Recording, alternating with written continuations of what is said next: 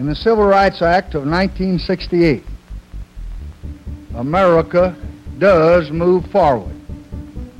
And the bell of freedom rings out a little louder. Hi there, this is A Little Louder, a podcast for wonks, housers, and rabble rousers where we talk about fair housing, community development, and how we can use these issues to build people power and work toward equity and justice. I'm Christina Rosales. I'm John Henneberger. This is episode 10. That's fantastic, Christina. Who would have thought we would have lasted 10 episodes? Thanks everybody for listening to us for 10 episodes. We hope to bring you many more. So today we have a, a pretty jam packed episode and we're talking about a, a pretty serious issue. The U.S. Department of Housing and Urban Development last week proposed a rule that would essentially force families of mixed immigration status out of subsidized housing. To start this episode, we are going to explain the proposed rule and current law as it stands.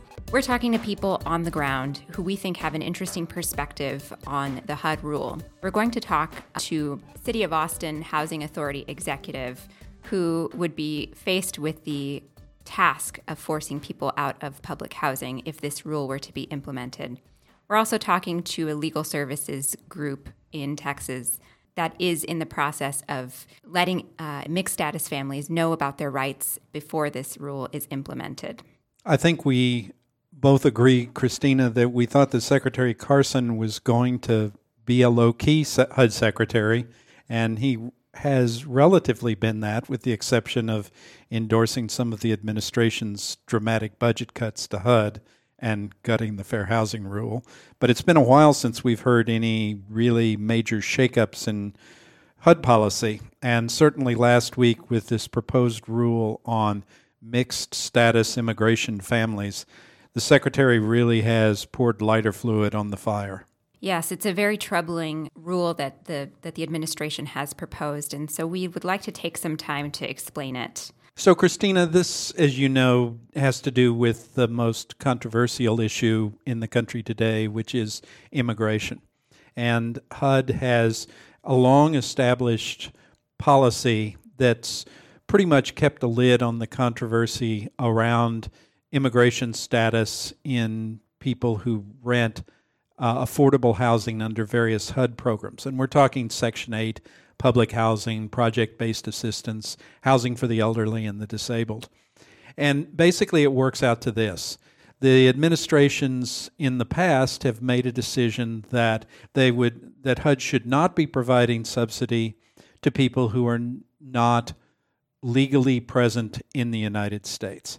But it also recognized that families often had what what we call now mixed status, meaning that there are some members of the household who are have legal status, citizenship or legal residence in the United States, but in many cases families will have other members who are not legally present in the United States. So what HUD's policy has been is to say to people if you're not if you don't have legal status as a resident, that you have to pay the full unsubsidized rent in the HUD apartment that you lease, but that anyone who is legally present in the country can qualify for the HUD assisted housing the way all people, uh, all citizens, all people who are legal residents can qualify. So it basically says pay your share, pay the full share of the cost of your rent if you're not legally present in the country. And that's worked for a number of years without with very little controversy, I have to say. There's it's it's not a huge percentage of households who fall into this category. Uh, nationally, I've seen a number that it may be around fifty thousand in the probably hundreds, or not million, of HUD subsidized uh, people in the United States. Um, so this is a small fragment, maybe 5%, maybe at top end in uh, some states like 7% of the population. But it, on the one hand, it was deemed wrong to deny, like children who are legal residents, an ability to have a safe, decent sanitary home. And it's managed to work, I think, in the benefit of families. Families haven't been broken apart and the like. But that all changed last week when HUD Secretary Carson announced a whole new approach. So the the recently proposed rule would then force families out and again, these are mixed status families, and HUD's own analysis says that something like 55,000 children who are U.S. citizens and who are eligible for housing benefits would face eviction under the proposed rule. And HUD's also calculated, based on the, the data that they've collected, that there are 25,000 mixed income households, the fa- type of households where somebody's legally present and somebody's not. So it's not a large number, but it's a number that's enough people to where it's going to be a significant change in the lives of of the families that are affected, certainly. So HUD is claiming that they're proposing this rule out of concern for the long wait lists at nearly every city's uh, public housing authority. So wait lists sometimes are five years long in, in a lot of cities, and, and they they don't open. You you have to put your you have to win a lottery to put your name on the wait list. So these wait lists are very long, and HUD is saying that if they evict mixed status families out, that it would open some spots on housing authority waiting lists. And that's something that can actually be tested. And in fact, the HUD itself has done the calculations and looked at the data on the individual households that are involved and come up with some conclusions that we'll talk about in just a minute. And there is a HUD staff analysis of 15, 16 pages that's well worth reading if you're really interested in this issue and if you want to be engaged in this discussion on an informed basis. Look at the facts, look at the numbers, look at HUD's rationale for making this decision, and form your own opinion. So, according to the HUD staff analysis, which we will link in the show notes so that you can read, uh, there are a few possible cases for mixed status families and, and three different cases, really. So, households with ineligible children and eligible parents, their choice or likely outcome, HUD says, is that they would terminate the housing assistance. The other case could be that households with eligible children and ineligible parents, they would also have to terminate their housing assistance. And that's about 70% of the share in HUD subsidized housing. The third case is that households with ineligible other adults, so a spouse or a grandmother or something, and eligible immediate family, they could continue housing assistance if the ineligible members left the unit. And that's about a quarter of the families in subsidized housing currently. We all acknowledge that this first alternative, that family, in, in essence, the family moving out, is going to cause a hardship on low income people. The average income of a household uh, in mixed status, according to HUD, is $18,000 yearly income. So, with that type of income, if you don't have subsidized housing, you are almost certainly going to live in overcrowded or substandard housing or a homeless shelter. The other alternative is equally bleak, which is that it's family separation. It's like if mom is a citizen and dad isn't, and the kids are, then it says basically you break the family up. The father moves out and can't live in the in the unit anymore. The average income of a mixed status family is $18,000 a year. The average income of a of a family where everyone is a legal citizen is $14,000 a year. So the mixed status families, everybody who's not a documented resident in the United States is paying the full rent. So the housing authority is collecting more money. If you remove all of those families from subsidized housing, then the housing authority collects less money, which means that the, there is less the housing authority has to maintain uh, existing housing or to rent, uh, to provide vouchers to provide additional units of housing for low income people and this is this is really kind of uh, it, I can say it is counterintuitive, but the the truth of the matter is is that HUD itself concludes that this will have the effect of actually decreasing the the number of affordable housing units that are available for low income families in the United States. The other summary of costs that I would want to point out is that the moving costs for the families and the eviction costs that housing authorities would be uh, paying total, it's between 13 and 17.4 million dollars. HUD's own analysis finds that there are alternatives that would be uh, more cost effective and honestly probably less cruel. So, one of those is to grandfather the mixed status families that would be that, that are already in subsidized housing, grandfather them in and make this a proposal, you know, moving forward that would impact only new uh, applicants. And HUD estimates that there's a turnover rate of mixed status families of 10%. So gradually, it would be the case that in, in subsidized housing, effectively, there would be no more mixed status families if that's what HUD would want to do. The other economic impact that I think we should consider here is the impact of homelessness and trauma that this creates in families and in our communities.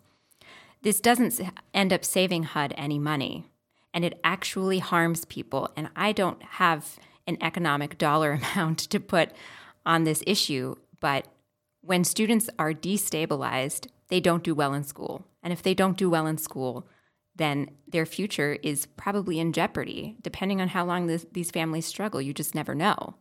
And then homelessness, the impact it has on a worker's productivity, on their ability to contribute to society, which they had been doing. So these are all costs that eventually we're going to have to pay as a country and as, a, as communities around the country. And there are costs that we've acknowledged in affordable housing uh, for a long time. Uh, we've moved to a model in homelessness of housing first.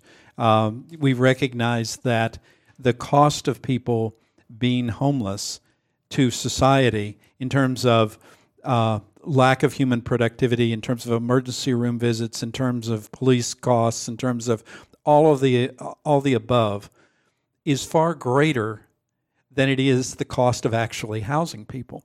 And we're not talking about here, let me make this clear, we're not talking about just housing un- persons who are undocumented. We're talking about housing mixed status families. So we're talking about housing families with children who are U.S. citizens and families that have some adults that are U.S. citizens because one or two members of the household don't have proper status.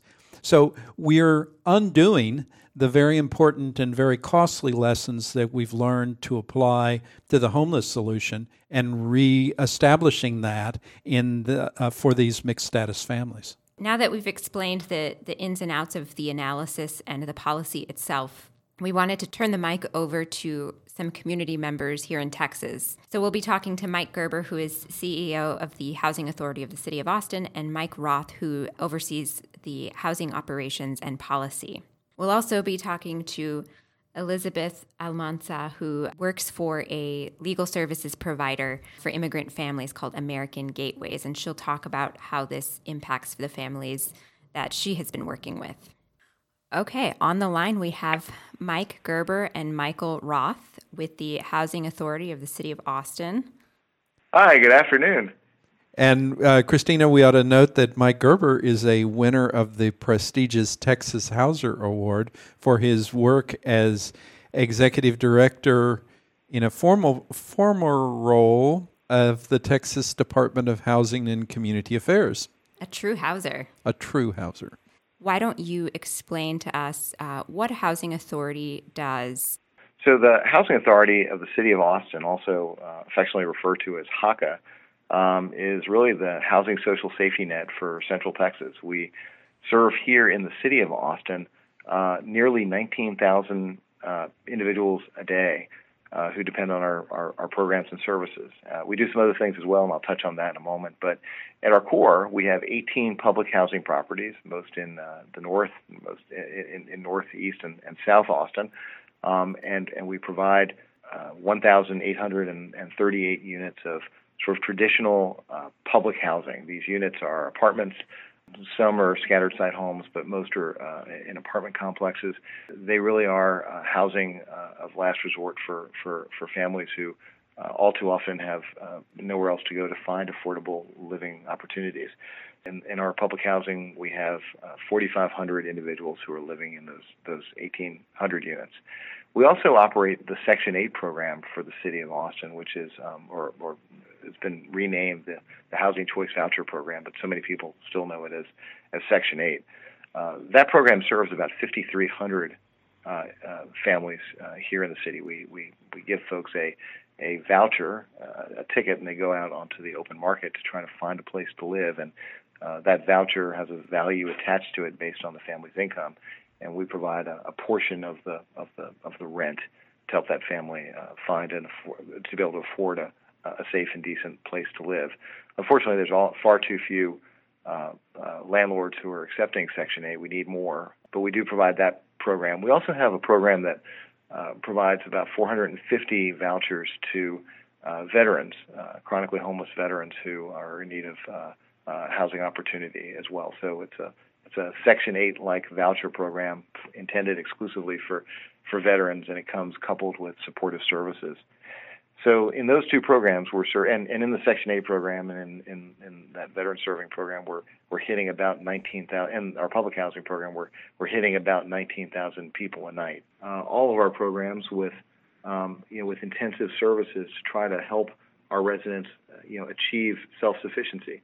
But we know that many residents uh, you know won't be able to. But even still, uh, we try to get them on the path, and we do that through job training programs, uh, educational programs uh, and health and wellness programs. Because if we can connect residents to to, to you know, any one of those three, we know we're going to make a substantive difference in their in their in their lives. We see lots of families that are really uh, working hard and are trying to get to a better place, and uh, are glad are, are grateful for public housing for a period of time, with the goal of moving out and stepping and stepping out. So, Mike, it sounds to me, just by hearing all of these programs and, and the commitment to ensuring that families have a path to self sufficiency, that HACA is is trying to create stable stable homes and ensure that families have stable lives uh, while they're participating in this programming. It's it's really the core of what we do. We um, you know most people who come to work with our agency are, are frightened and anxious, uh, and our goal is to try to to try to reduce that dramatically make people feel and know that they have a safe, decent, and affordable place to live. Again, people don't work or achieve in a, an environment of fear, and we, we really work hard to build, uh, you know, inclusive, um, holistic communities where people can can find opportunity and, and, and thrive. So last week, the U.S. Department of Housing and Urban Development proposed a rule um, that has not been adopted or implemented yet. It is just proposed at, as of this point to evict families with undocumented immigrants in the households um, who are living in housing that is subsidized. So it seems as though this is targeting mixed status families. So th- those are families with one or two citizens in the family and, and maybe somebody who is undocumented. Michael, um, can you explain what that rule means to you all and the programming uh, that you have in place? starting from where Mike left off, that you know stability is such a key key part of being able to help those families on that pathway to self-sufficiency. And uh, this, at the core, what this proposed rule will do will completely undercut that stability. Um, not only for the families that have individuals inside their in their family unit that are not uh, with legal status, but even even those who are immigrant families with legal status, because as we know, there's this, the fear and the, the rumors and the, the misunderstandings of the rule and the proposals that that also spread out around there, and it creates a lot of fear even among groups and families that wouldn't be directly affected by this rule. Uh, the day-to-day interactions with residents, uh, it, it changes the, that dynamic from now you know, instead of being an agency that's here to provide assistance and, and steer and, and direct people towards paths of self-sufficiency, uh, they now potentially are going to be viewing us as the ones who are going to be in, implementing a rule that's going to uh, get their family members evicted from housing. And it changes the whole dynamic of what we're doing. It puts you all in a position that it sounds like you don't want to be in. Well, you know, as we said before, we, we've, we've had this, this policy in place that HUD has acknowledged the presence of these, these individuals on our property, but not providing subsidy to them. These families are actually paying higher, higher rents uh, more money out of their pocket to be able to live there. But the benefit being that it allows the families to, to stay together as a unit and to have that stability. And so when when we have a proposed rule that can undercut all of that, undercut a lot of what our core mission is, yeah, it, does put us in a difficult spot. Can you explain what the law is currently? So basically, what, what happens is if we have a family that's of mixed status, where there's individuals, uh, a certain number of individuals in that family that do not have legal legal presence, whatever portion of the family does not have that legal presence, they don't receive that portion of subsidy. And essentially, the family ends up paying that subsidy out of their own pocket. So if a family would have received $200 of subsidy, they would receive less than that and would have to make up that difference out of their own pocket. And in that way, uh, federal money is not going to those individuals. It is only going to support those who have either citizenship or legal status in the country. So let me understand, practically speaking, what we're talking about here. There's you house you said about nineteen thousand people, and you're sort of the housing provider of last resort.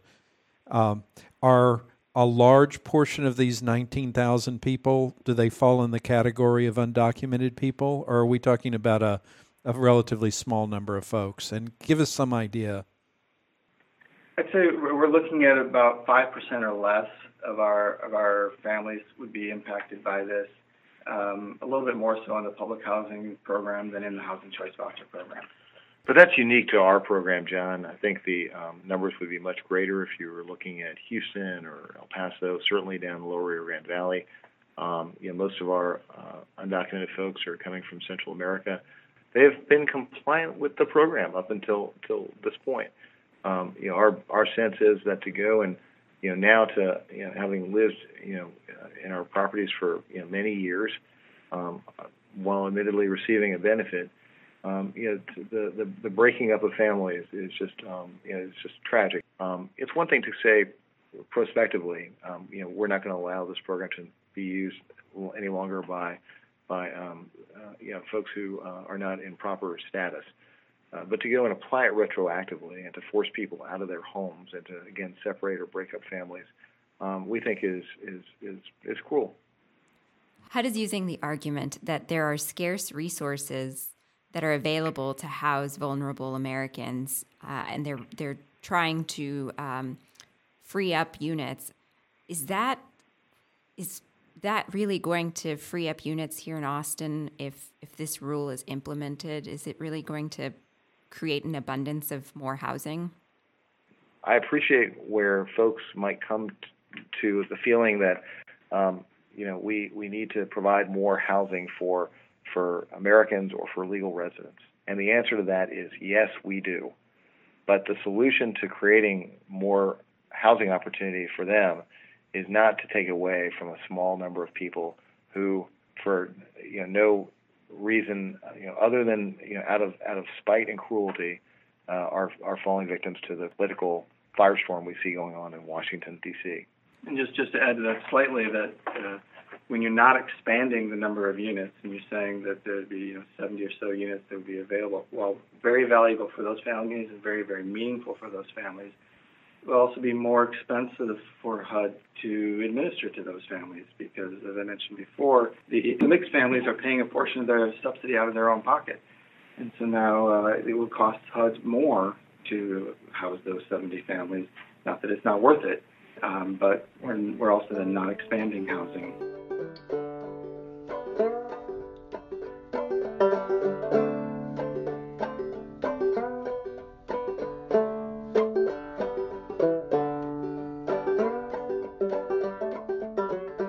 Name is Elizabeth Almanza. They know me as Liz. I work with American Gateways, and I am the pro bono and communications coordinator for American Gateways. American Gateways is a nonprofit legal service provider to immigrants uh, alongside uh, different outreach, know your rights, uh, citizenship workshops that we also provide to the immigrant um, immigrant community in Waco, Austin, and San Antonio. Can you think of any examples of particular families that you've worked with, or maybe looking back at the experience of your family, um, that would make it a little clearer for folks the specific problems that occur when we make it really difficult for people to obtain decent housing that they can afford? You sit there and you know you have mom crying. It's like how am i going to do this? Or okay well you go back? And or you don't live in the home but we'll stay here. Then that even occurs another burden of that father that mother or that you know splitting the family in half is going to incur a double cost of living somewhere where they're allowed you know have the availability to live and the other ones that will decide to to live under these programs that are, are they're they're eligible for.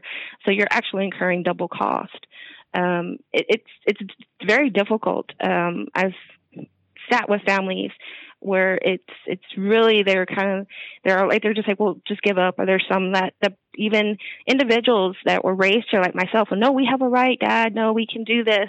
And it's kind of like yeah you do but I don't. So it even causes that kind of like friction or that uneasiness within the home that just because of your status you're different. You know the the, the, the rule as of right now is, is just a proposed rule. Um, but I'm sure that you know, as as uh, as we've seen other proposed rules that can that, that are pretty extreme, that they have uh, an impact even just by by being proposed and not adopted or implemented. They have an impact on people's lives. You know, people live in fear. Can can you describe like having these rules for uh, for families? Like, what does what does how does it impact them and um, and and what do you do as American Gateways to to address that? It it impacts them greatly because it's you're you're meeting with individuals from different cultures, different education levels, um, different understanding, mixed families where I say like you have individuals that were raised here, that they were maybe born here or they were raised here since small and they consider themselves of the United States. Um, and then they hear these things and say for instance you get somebody that's explaining it to the parent the parent's not understanding they'll go talk to an uncle a neighbor um, and they're like well i heard this on the news and um, well they said we have to leave but they don't get the proposed part.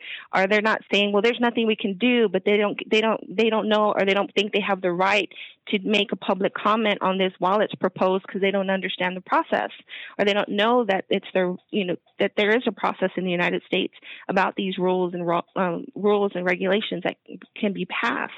And so we, we get calls like that. It's like, well, what can we do?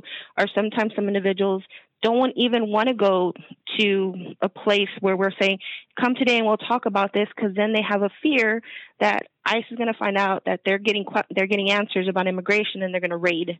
Um, we know we've had here in Texas raids um, in Austin. We've had raids in, in Dallas.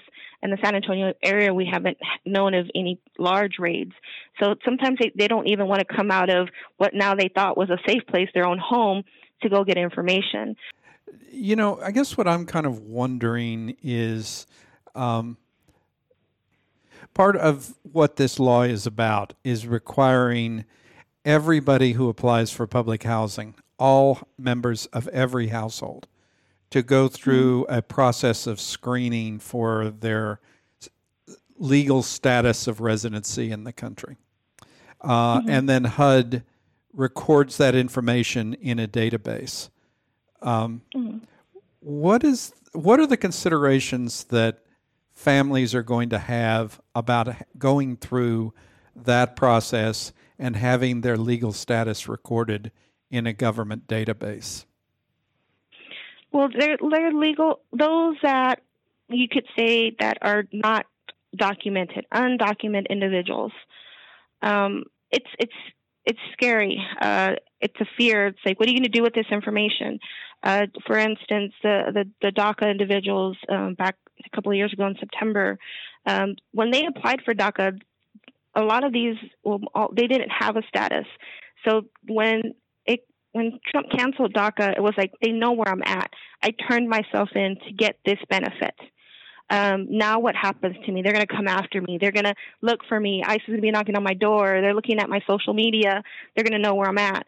Um, so that would probably be the, the it, it is going to be the same effect for these individuals. It's like, okay, I want to do everything I can or comply, or if this is going to help, or if something changes, that I'm going to. Okay, here I am. Yes, I I have no. I'm undocumented at this moment, but my wife isn't, and my children aren't. But if this is going to help, some of them might be. If this is going to help, okay, I'm here undocumented. But then, according to this proposed rule, then that person would have to be evicted. Well, Christina, after hearing um, these people who live with the problem discuss it, I keep coming back to the point that I'm just wondering if we're not creating a bigger problem here and not solving anything in this process. What do you think? I think that this is a solution to a problem that doesn't necessarily exist. Yeah. And the key thing is if we wanted to create more housing as a country and really get people housed safely and decently, we would invest more and not just take housing away from families who are. You know, for me, in summary, what I conclude from this is that if I were put in the position of looking a family face to uh, uh eye to eye and to to make the decision about whether or not they could continue to live a mixed status family could continue to live in subsidized housing i don't think there's a rational reason there's no economic reason to do it. It's going to cost more money and in functionally because housing the housing budget is limited. It's it's going to actually cost the housing authority more so there's going to be less housing available overall anyway. I couldn't do it on a on a basis of this is going to this is an economically logical thing. I can't do it on the basis of its good public policy for the people involved the kids the the trying to keep families together I can't make a good argument that this is a wise social policy because we've invested so much in this country on the notion of trying to keep families intact and keep kids with their parents and the like. It doesn't make sense from, from that standpoint. And so we're kind of left with the notion of the only thing about this is sort of an opportunity to be punitive toward people who have uh, families that have one or more members who are not U.S. citizens, but the rest are. It would be hard for me to carry out a policy like this, and I can't. As you heard others on on the podcast so far, they agree. It would be hard for them to do this, but they would have to do it if if they're going to comply. But what I think is important to remember is that Texas has been has had a history of oppression and violence and prejudice. It's not it's no secret. But over over the recent history, Texas has acknowledged that the border is somewhat porous and that our that Texans around here are diverse and they come from different places. And while policy has acknowledged that and kind of been in flux, Texas has moved forward and for the sake of shared prosperity. And Texas has been prosperous. So at this point, we're ignoring this idea that we've this ethos of Texas and deciding to do away with that and becoming cruel. And that's really hurtful, I think, to, to think about where we're, where where we've been and where we're going. I just don't think you can look the look a f- mixed status family in the eyes and say we are evicting you because there's nothing to follow the because other than we're evicting you because you're a mixed status family. We're not evicting you to create more units. We're not evicting you to have a better outcome in our community. We're not evicting you for the welfare of your children or the welfare of other public housing residents because we're not creating any more units. It's just doesn't pass the threshold for good public policy this is pretty much the end of our show, and and it's been a heavy show, and it's it's it's kind of a hard one to do. Um, but earlier today, I turned in the paperwork to uh, to be a godmother uh, for my goddaughter Ada, and my best friend Katie is at home uh, on maternity leave with Ada, so I got to talk to her, and I'm just as we talk about all this, I'm thinking about the kind of world we're going to live in when Ada is, you know, my age, about 30 years old, and and I hope we leave it better so Ada and her mom listen to this podcast all the time, um, all the way from Seattle. And I just want to say, hey, Ada, I hope our country is doing a lot better by the time you're 30. And Ada, I hope that you come and are a Texas Houser someday. all right. All right, that's our show. JT will take us out.